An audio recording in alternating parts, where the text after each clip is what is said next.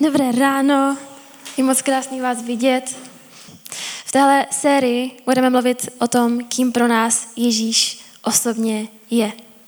Spousta z nás totiž na něj máme zkreslený pohled a já si hrozně přeju, aby teď a tady jsme se rozhodli, že chceme být otevření, na toho znovu poznat. Nebo možná poprvé. Sice Ježíše možná vůbec neznáte, jste tady poprvé, po druhé, po páté a ještě vůbec nevíte, možná ho znáte pět, deset, patnáct let, každý z nás se potřebuje vrátit do základu. Znova a znova. Tohle není kázání pro lidi, kteří Boha neznají. Tohle je, tahle celá série je pro nás, pro všechny. A neustále si potřebujeme připomínat, neustále dokola a dokola, že to, co se stalo, že jak Ježíš řekl, je dokonáno, že tak to prostě je a víc k tomu nemá cenu nic přidávat. Náš pohled na Ježíše je klíčový v naší víře. A přesně proto o tom mluvíme a přesně proto tomu věnujeme celý měsíc. Je strašně jednoduchý sklouznout do toho, že naši víru začneme stavět na vyslyšených modlitbách, na zázracích, které se dějou, na příjemných pocitech, které máme při chvalách. Ale základem je a vždy musí být Ježíšova smrt a jeho vzkříšení. A bez toho nic nedává smysl. A pokud nevíme, kdo Ježíš je opravdově, biblicky, tak nemáme pevný základ pro náš život s Bohem. Pokud je křesťanství pro nás jenom o benefitech, o zázracích, o emocích, o nějakým třeba určitým komfortu, který nám to přináší, tak se nám zbortí jako domeček z karet. A mě se takhle zbortil, když jsem slyšela pastora Karla Lence jednou říct větu, i kdyby pro nás Ježíš už nikdy nic neudělal. Už nikdy nic. Stejně udělal víc než dost, když za nás všechny umíral na kříži. A já se chci zeptat, teďka možná trošku víc těch z vás, kteří Ježíše znáte a následujete. Jste s ním takhle v pohodě? Jste s ním fakt v pohodě? I kdyby už nikdy neudělal nic. Stejně udělal víc než dost. A takhle to stačí. Jste s tím takhle fakt v pohodě. Tohle je totiž realita, na které se musíme učit stavět, protože ona stačí. Tohle stačí. A máme tendence přidávat k tomu víc a víc věcí, víc a víc podmínek, ale Ježíšova oběť stačí. A to je hlavní myšlenka, se kterou vás do toho dneska chci vypustit. Přečteme si teďka jeden verš, je to první list Janův pátá kapitola.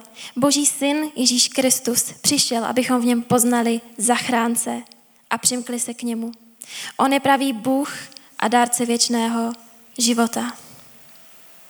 Pokud jste viděli ten teaser, který by the way je naprosto, naprosto skvělý a děkuji moc klukům za to, je strašně autentický, protože ta první půlka toho teaseru, to je to, jak častokrát Ježíše vnímáme, dokud se s ním nesetkáme. To je to, jak jsem ho já vnímala většinu svého života. Jako obrázky na zdi, jako složky v kostele, jako někdo, kdo pro mě nic neznamená, není osobní, je vážný, ale hlavně jsem to vnímala jako chudáčkovství. Křesťanství pro mě bylo chudáčkovství a Ježíš byl jenom ten, ten trpitel, který reálně mě nemá moc co, co předat. A dneska se budeme o něm bavit jako o zachránci, protože tím je. Je jedinou cestou, která vede k Bohu. A ta cesta není široká a rovná a snadná, ale někde je klikatá a úzká, ale má smysl. V Janovi se píše, já jsem ta cesta, pravda a život, odpověděl Ježíš. Nikdo nepřichází k otci, než skrze mě. Většina lidí, a myslím, že s ním budete souhlasit, který jsem potkala a nebyli třeba věřící, tak eh, řekli, že reálně ale si myslí, že něco víc tady je. Že tady je kolem nějaká nadpřirozená síla, do které vkládají svoji naději. Můžeme tomu třeba i říkat teda Pán Bůh. Ale v momentě, kdy už se jedná o Ježíše, tak to začne malinko skřípat. Bůh je totiž abstraktní věc a jeho si snadno napěchujeme do té naší krabičky tam, kde nám to vyhovuje. Je to jenom nějaká nadpřirozená energie, která je tady pro mě, proto aby mě se líp dařilo, aby mi přinášela štěstí. Ježíš je ale tak konkrétní a jeho myšlenky už jsou tak výrazný. Tam už to takhle zjednodušovat nejde. Nedávno mi kamarádka doporučila jeden pořad na Netflixu. By the way si všímám, že skoro v každém kázání zmiňuji Netflix a musím s tím něco udělat, ale my víme, že doba byla zlá. OK. Takže pohodě, jmenuje se to Indian Matchmaking. Je to o dohodnutých sňacích v Indii, ale ve 21. století, kdy už tam vlastně fungují seznamky a různí tady ti lidi prostě, co vyjedou ty profily, vezmou ty kritéria a dají ty lidi dohromady, oni si dají pár kaviček a řeknou si, že se teda vezmou, protože to jako dává smysl. A mě to brutálně štvalo. Tam byla jedna slečna, už byla starší a furt nikoho neměla. A jako, že nechci být zlá, ale když jste viděli, jak se chová, tak si říkáte jako chápu. To byl tak protivný, egoistický a arrogantní člověk. A ta paní z té seznámky už byla zoufala a nikoho k ní prostě nedokázala najít. Všichni nebyli dost dobří. Tenhle je špatný, co to má za debilní práci. Ti týpci na tom rande, prostě oni z ní umírali. Ona je tam prostě v prvních pár vteřinách utla, nepustila ke slovu, prostě zhazovala je, valila do nich. Byla strašně, strašně pyšná. Úplně mě to vysávalo energii, jenom se na to dívat. Nemůžu si představit, jaký to bylo sedět s ní reálně na tom rande. Ta paní z té matchmaking agentury už prostě nevěděla co, tak ji poslala k nějakému pánovi, který dělá ty horoskopy a, a řekne vám budoucnost a čte z vaší tváře, nevím, co všechno tam bylo. No a tak si spolu sedli a já jsem úplně čekala, co jí poví, ne? Jako třeba trochu pokory, dámo. A on říká tak, a tenhle měsíc od tohoto do tohoto datumu hvězdy budou tady a tady, tyhle planety se potkají, toto je tvůj čas na vztah, tady tohle je tvůj kámen, teď ho musíš nosit na krku a přijde ten manžel. Jak krásně, jednoduchý. Nos tenhle kámen na krku a počkej na druhou půlku září a přijde manžel. Nedávno jsem se bavila s jedním člověkem a ten mi řekl, já se chystám jít na tady tu seanci k téhle paní, ona dělá takový, jakoby, takovou proceduru, kdy ti vyčistí negativní energii z těla a pak je všechno v pohodě. Jak strašně jednoduchý nic z toho totiž nevyžaduje naši změnu. Nic z toho nevyžaduje náš krok z komfortní zóny, nic z toho nevyžaduje naši pokoru. A v tomhle se Ježíšovo učení zásadně liší. A proto taky on je jediná cesta k Bohu. On nás mění, mění nás k lepšímu, on bortí naše ego a nutí nás vystoupit ze svojí komfortní zóny a sunout se dopředu. A ať to zní sebelíp a celkem hustě, ona se nám do toho častokrát nechce, ale má to smysl, protože tam objevujeme to, o čem život skutečně je a to, že není o nás a jenom o tom, aby se nám tady těch pár let dařilo. A v úvodu se chci jenom zeptat, jestli vůbec je pravda, že všichni potřebujeme zachránit. Nevěříme tomu, že, že na světě je hřích a že ho má každý člověk v sobě a že máme nutkání k tomu nevždycky jednat správně a že nikdo z nás není dokonalý. To slovo hřích je strašně nesympatický, někdy křesťanský. Častokrát si pod tím jenom představíte špínu, to, že se někdo nechová správně. Reálný význam toho slova ale znamená minutí se cíle. Hřích znamená sejít z cesty, Minout se toho, kam jsme měli reálně dojít. A tím cílem bylo žít na věčnosti s Bohem. Žít v jeho přítomnosti na místě, kde není zlo, kde není smutek, kde není pláč, ale kde je všechno dokonalý. A nebudu to rozebírat moc do detailu, věřím, že všichni z vás jste slyšeli někdy příběh o, o Adamovi a o Evě a o tom, že byli s Pánem Bohem v té zahradě, že byli v přímém kontaktu s ním a on jim řekl, máte tu svobodu, dělejte, co chcete, tady je strom poznání dobrá a zla, toto je jediný strom, ze kterého nesmíte jíst, jinak už nebudete žít na věčnost, ale zemřete. A přišel had, který je pokoušel a řekl, pán Bůh si s váma jenom zahrává, pán Bůh nechce, abyste byli jako on.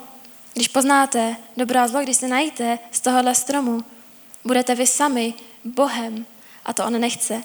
A Adam a Eva tak projevili obrovskou nedůvěru k Pánu Bohu.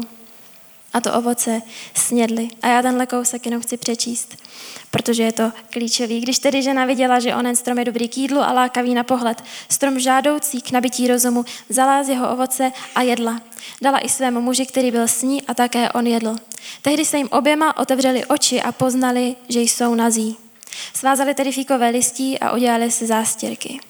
V tom ale uslyšeli hlas hospodina Boha, procházejícího se zahradou za denního vánku.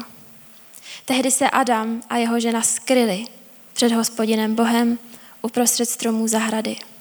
Kde jsi? volal hospodin Bůh na Adama. Adam se věděli, že, že to podělali. Že projevili velkou nedůvěru k Pánu Bohu a jejich přirozená reakce bylo jít od něj dál, jít se ukrýt. A Pán Bůh se ptá, kde jsi? Pán Bůh je vševedoucí. Já myslím, že moc dobře věděl, za kterým keřem právě teď Adam sedí. To, kde jsi nebylo, hrajeme na schovávanou, nevím, kde tě mám hledat. To, kde jsi bylo boží srdce, volající potom, ty se mi vzdálil. Kde jsi? Bůh ho hledá. Bůh nás hledal a hledal cestu k nám zpátky. A tu cestu našel a sám Sám ji vydláždil v momentě, kdy se stal člověkem a kdy dobrovolně zemřel a tíhu našich selhání a našich hříchů a našeho dluhu zaplatil.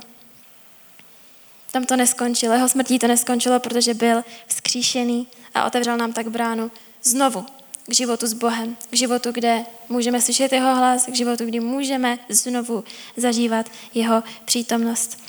A o tom krásná pasáž v Koloským. Vaše hříchy, vaše přirozená odcizenost Bohu byly hrobem, do něho jste se sami uzavřeli. On ale vaše hříchy odklidil, hrob otevřel a propustil vás na svobodu. Seznam vašich hříchů, který svědčil proti vám, přebyl na kříž a tím jej navždy zničil. S tímhle se ale nevždycky stotožníme a já jsem se s tím taky na začátku úplně nestotožnila. A řekneme sami sobě, ale já se chovám celkem dobře. A k tomuto mám dvě myšlenky. Ta první je, že Bůh neříká, že cílem je být dobrý. Cílem je být dokonalý. A to je laťka, na kterou už nikdo z nás nemůže, přirozeně prostě nemůže dosáhnout. Druhá věc je, že hřích není jenom skutek. Hřích je i to, jak přemýšlíme, Hřích je i to, co je v našem srdci. To, že když mluvíme s lidma, máme postranní úmysly, že je chceme využít, to, že dokážeme lidem lhát, to, že je dokážeme pomlouvat, to, že jim dokážeme ublížit, to, že se necháme svést nějakým materiálním štěstvím a začneme, prahneme po penězích, prahneme po úspěchu, začneme díky tomu i třeba ničit vztahy s rodinou, s přáteli. Se sexem jsme začali zacházet jako s nástrojem pro uspokojení naší potřeby. A myslíme si, že jsme dobří, protože koukáme jenom na to, co jde vidět. Pán Bůh ale reálně nehodnotí jenom to, co jde vidět. On nehodnotí jenom skutky, on hodnotí to, co je neviditelný a co je v nás a na co častokrát nikdo jiný nevidí. Ani my sami někdy ne. Ježíš tehdy dokonce řekl učedníkům, že v desatero je napsáno, nezabiješ. Já vám ale říkám, že pokud nenávidíte svého bratra, už to je stejný, už to je vražda ve vašem srdci. V Bibli se píše, v pohled je jiný než lidský. Člověk se dívá na zevnějšek, hospodin se dívá na srdce. Možná se umíme chovat dobře, možná umíme vypadat dobře, ale v srdci a v mysli každý z nás hřeší, každý z nás se opakovaně míjíme cíle a nemůžeme si pomoct. Občas jsme sobečtí, občas jsme pišní, Čas zápasíme s hněvem, s nenávistí, s porovnáváním se. Ale boží pohled je hlouběji, než jenom tam, kde je to vidět. A já věřím tomu, že každý z nás potřebuje zachránce. Potřebuje někoho, kdo zaplatí jeho dluh.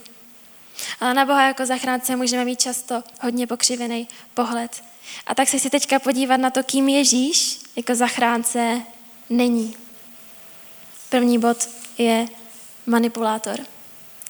Nevím, kolikrát jste třeba šli po České, viděli jste lidi s cedulema, čiň pokání hříšníků. Nevím, kolikrát jste se možná osobně setkali s někým, kdo vám řekl, musíš něco udělat, jdeš do pekla, hřešíš, Budeš prostě hořet v ohnivém jezeru. To je motivace strachem. A to Ježíš nikdy nepoužíval. Nás nemění strach, nás nemění ani touha být lepší lidi, nějaká touha po výkonu. Ona se to reálně děje, ale je to jenom výsledek. Je to jenom přirozený výsledek, ale není to to, za čím se ženeme. Pokud jste v City House a vidíte změněný lidi, změněný křesťany, nezměnili strach a nezměnili ani touha být lepší lidi. Mění nás láska. Mění nás bezpodmínečná láska na odpuštění. A zpíváme to i v jedné chvále. Lord, your kindness leads us to repentance. Tvoje laskavost, Bože, nás vede do pokání, nás vede do změny v našem přemýšlení. Je to tvoje milost, je to tvoje laskavost. Bůh nás nemotivuje strachem z nějakého trestu. Bůh nás motivuje svoji otevřenou náručí. Kým Ježíš jako zachránce není? Druhý bod, asistent na splnění našich cílů a ambicí. A to si můžeme často myslet, a já si to taky myslela. Uvěřím v Boha, až bude procházka růžovým sadem, protože on je všemocný a bude luskat svýma kouzelnýma prstíkama, dokud všechno nebude fungovat tak, jak já chci a jak já potřebuju. Pán Bůh luskne prstem a já zázračně přestanu bojovat s tím, s čím bojuju celou dobu. A do tohohle s tím jdeme, že Pán Bůh je tady proto, aby udělal náš život snadným. Pán Bůh ale není asistent na splnění našich cílů, na našich ambicí, který upřímně jsou častokrát velmi chabý, plitký a dočasný. Třetí role, kterou Ježíš není. Přísný soudce, který hraje na zasloužíš a nezasloužíš. A Ježíš sám řekl, že on nepřišel svět odsoudit, on ho přišel zachránit.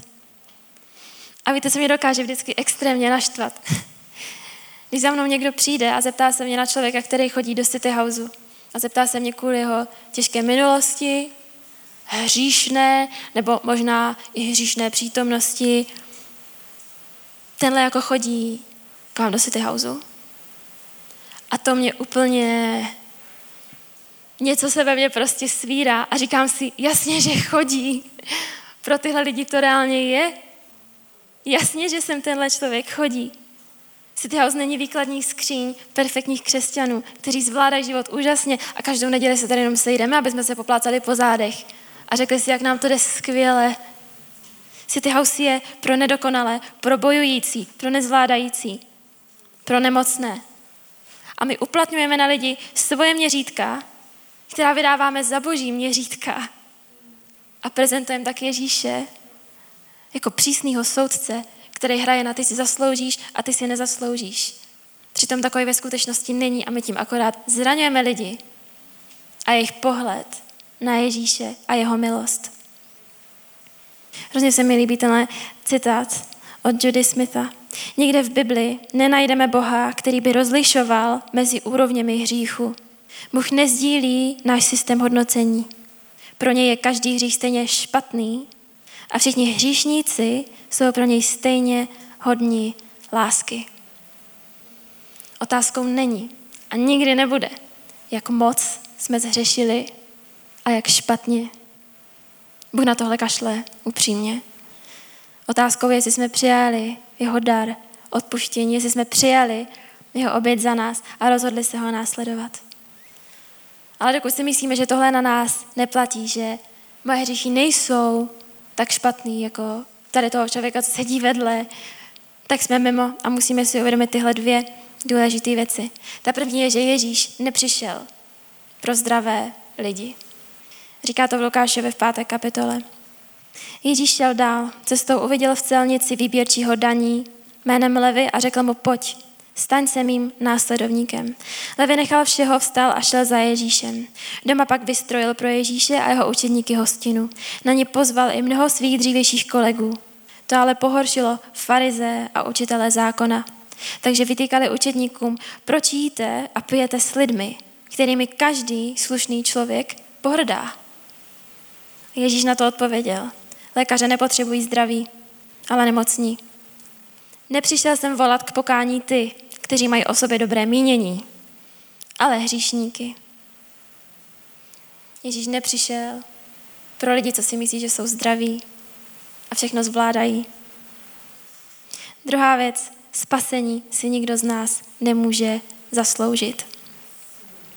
A vím, že to neslyšíte poprvé, spousta z vás, že jste si teď řekli, ano, to my víme, ale častokrát tak vůbec nežijem.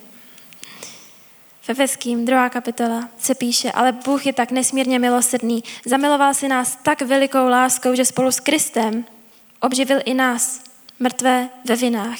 Jste spaseni milostí. Spolu s ním nás vzkřísil a posadil na nebesích v Kristu Ježíši, aby svou laskavostí k nám v Kristu Ježíši projevil v budoucích dobách nepřekonatelné bohatství své milosti. Touto milostí jste skrze víru spaseni. Není to z vás, je to boží dar. Není to ze skutků, aby se nikdo nechlubil. Pokud chcem následovat Ježíše jako našeho zachránce, tak potom přemýšlení, který porovnává a hodnotí hříchy a jejich závažnost, absolutně nemá místo. Potom přemýšlení, že si musím zasloužit, musím to odčinit, nemá žádný místo. A pokud se tyhle myšlenky u nás vyskytnou, jakože se upřímně vyskytnou, musíme se znova vrátit zpátky k základu. A to, kým Ježíš jako zachránce opravdu je. První, nespravedlivý rozhodčí. Když jsme byli v lednu ještě před koronou v Hillsongu a čekal nás tam hodně náročný den. Šli jsme spát někdy ve tři ráno, vstávali jsme v pět a my s holkama jsme se šli spát na dva čtyři, protože jsme měli myš na pokoji. Takže si umíte představit, jak jsem byla skvěle naladěná celý ten den. A byla to jedna bohoslužba za druhou, potkávali jsme se s týmama, chodili jsme po Londýně a bylo to skvělé, ale bylo to strašně, strašně vyčerpávající. A dopracovali jsme se na úplně poslední z nejposlednějších bohoslužeb v Hillsongu. Já jsem seděla na kraji té řady a když jsem se koukala uprostřed kázání takhle, tak, tak celý tým tam takhle spal, opřený ale jakože fejkově, že jako mm-hmm, poslouchám, opřená brada, ale všichni měli zavřený oči. A já jsem cítila, jak mě takhle klimbá ta hlava, já už se prostě nezvládala vnímat další kázání, už jsem prostě nezvládala. Ale uprostřed toho slova fakt věřím, že někdo mě probral. Najednou blesk prostě energie a já jsem se probrala. Probrala jsem se do toho příběhu, do tohohle přirovnání, který ten pán říkal Totálně jsem začala brečet, tasila jsem mobil a začala jsem datlovat poznámky. A došlo mi, znova jsem to nepochopila, znova si snažím zasloužit milost. A on říkal, že milost, to je, jako když si představíte boxerský ring, ve kterým stojí holka a ďábel, nebo člověk a ďábel a mají zápas. A tak si tam dávají prostě a lidi sedí kolem a pozbuzují ji.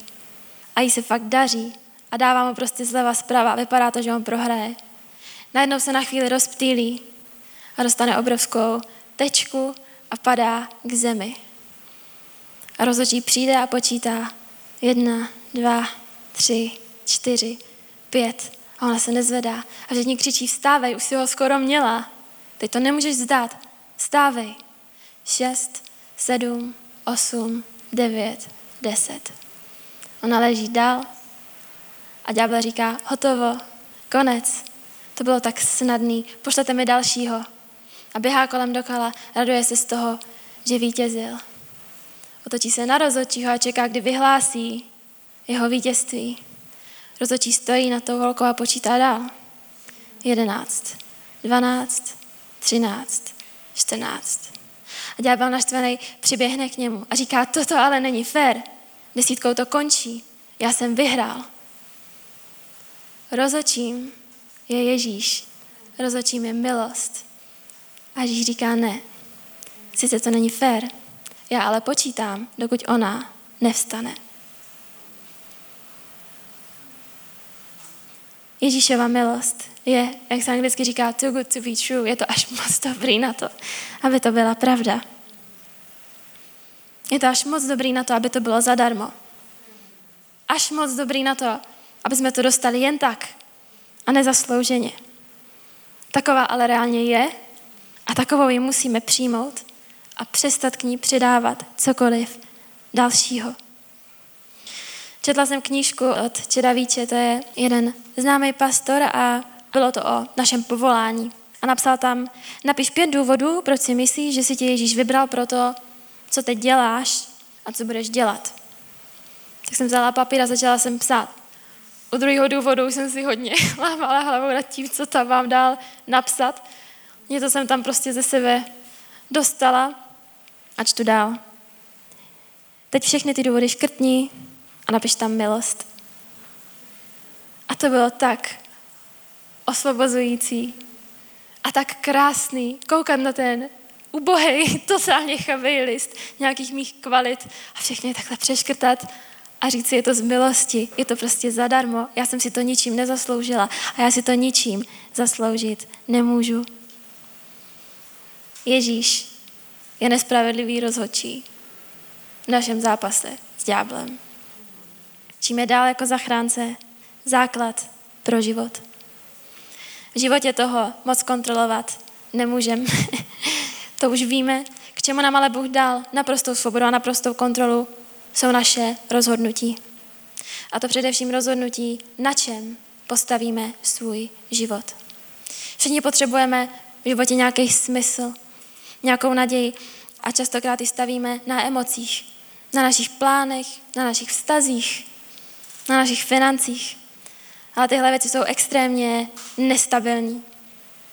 Bůh nám dal sebe jako pevný základ, který se nemění. Všechny tyhle věci se totiž mění a budou se měnit. Bůh je ten jediný základ, který zůstává stejný celý náš život. A Bůh to ví moc dobře, že naše emoce, že naše někdy fakt ubohý plány i okolnosti jsou tak strašně nestabilní věc, že pokud na nich budeme stavět, tak si při první zatáčce rozsekáme. A díky Ježíšově oběti se už nemusíme koukat sami na sebe a hledat tu odpověď a hledat tu stabilitu sami v sobě. Chci vám přečíst jednu pasáž, která je v Židům ve 12. kapitole.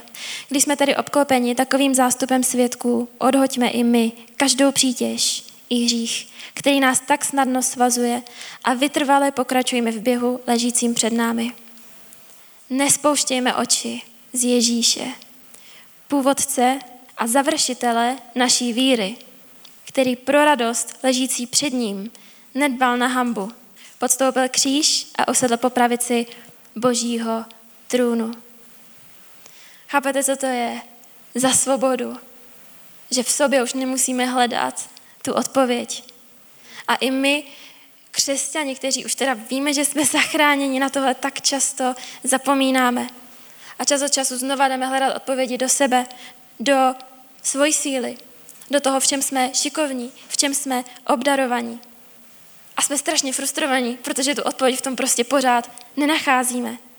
Znova a znova hledáme řešení v sobě. Znovu a znovu se koukáme do zrcadla a furt jsme nespokojení, furt jsme frustrovaní, protože tam prostě není všechno, co potřebujeme. A Ježíš nám říká, ty se koukej jenom na mě. To je jediný, co potřebuješ. Dívej se jenom na mě. Dívej se na to, co jsem pro tebe udělal. V tom je to řešení, ne v tobě. V tom je to řešení a tohle ti reálně stačí. Tohle je reálně dost na to, aby si na tom postavil celý svůj život. I naději. Tohle je to nejstabilnější, co máš. Tohle je to, co se nikdy nezmění. Jednoho dne jsem měla všeho plné zuby. Jela jsem v autě do lesa a seděla jsem tam, poslouchala jsem chvály a brečela jsem a říkala jsem si, bože, já už fakt nevím, co mám dělat, nevím, proč tenhle člověk tohle udělal, nevím, jak se přes to mám přenést.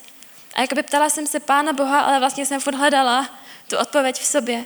Bože, jak to mám zvládnout? Jak se přes to mám přenést? Jak v tomhle, jak v tomhle můžu vyrůst? Po asi 20 takových otázkách jsem jenom v tichu slyšela, koukej se na mě. Pořád se jenom koukej na mě. My jsme někdy jak slepí a furt do toho zrcadla a hledáme a hledáme a hledáme ty odpovědi. A Bůh říká, koukni se nahoru. Tam je ta odpověď. Jak tohle všechno, jak tohle milost můžeme přijmout. To nejjednodušší cestou k tomu je pokora. Já miluji příběhy, který máme a vždycky, když se v City Houseu lidi křtí a miluji, když vidím, jak pán Bůh zachraňuje lidi, kteří byli na úplném dně.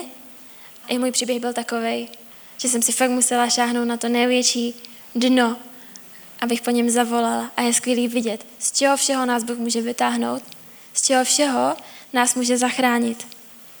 Ale strašně cením příběhy, které nejsou tragický a kde ty lidi by měli život srovnaný, by žili nějaký kvalitní život, se koukli na Ježíše a s pokorným srdcem věděli, i tak tě potřebuju prostě, i tak potřebuju zachránit. A tohle je úplně jiný druh pokory. Uvědomit si, že na život nemusíme a nechceme být sami. Že si uvědomíme, že potřebujeme zachránit, že potřebujeme spasení ještě předtím, než se nám celý život rozsype pod rukama. A my už teda nevíme, jak dál. A tak se upneme na Ježíše. Při rozhodnutí následovat Ježíše přicházíme z toho, že to byl inspirativní člověk, který ho je pěkný pozorovat z dálky, do toho, že uznáme, kým opravdu byl. Dostáváme se z inspirativního učení, ze kterého si vytahujeme jenom to, co se nám zrovna hodí, to, co nás jenom pohladí. A dostáváme se do vztahu.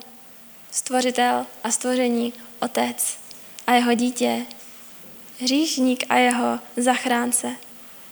Kdy ho necháváme nás měnit a vychovávat. A ne tak, jak si my jako děti myslíme, že bychom měli být vychovávaní, ale tak jako on jako otec.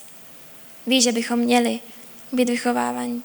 Je to vzdání se nějaké kontroly a je to naprostý pokoření sami sebe. A co vám chci říct, že Ježíš na tohle rozhodnutí nepotřebuje perfektní víru. To jediné, co mu stačí, je pokorný srdce, který říká, já to chci zkusit, já tě chci poznat a dám do toho všechno. A tohle byla i moje modlitba, která byla úplně, když se na ní vzpomenu, tak byla úplně trapná. A vím, že jsem si modlila a říkala jsem Bohu, že mu dávám všechno, že mu dávám svůj život, že to chci teda vyzkoušet. A reálně jsem vůbec nevěděla, jestli existuje. Modlila jsem se tu modlitbu a říkala jsem si v duchu, pade na pade. pade na pade, že tohle je reálný, ale prostě zkusím to. A bylo to málo, ale stačilo to. Úplně to stačilo. A Bůh mě učil nekoukat na sebe, ale koukat na něj. A můj život se sám zázračným způsobem začal rovnat sám a já jsem se postupně začala měnit. Můj oblíbený verš z přísloví 3.6 říká, na každém kroku snaž se jej poznávat. On sám tvé stezky urovná.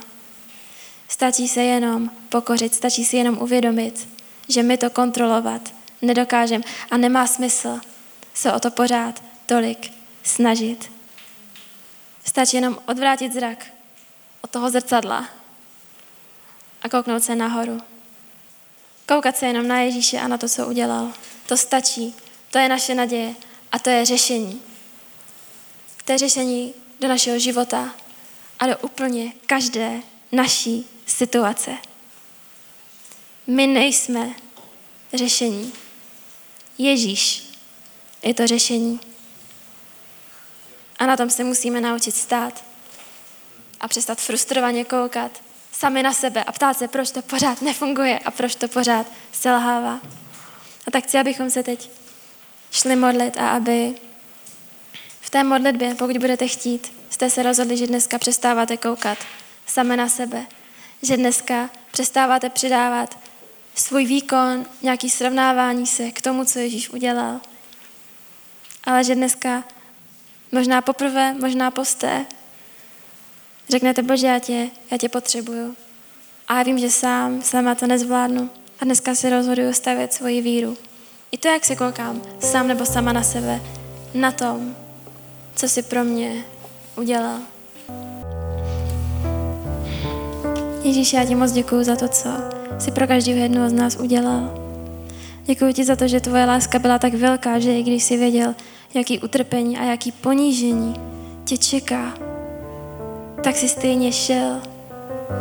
Stejně jsi šel zemřít, i když jsi věděl, že, že to odmítnem, že tím někdy pohrdnem, že někdy k tomu začneme přidávat svoje věci, stejně jsi šel.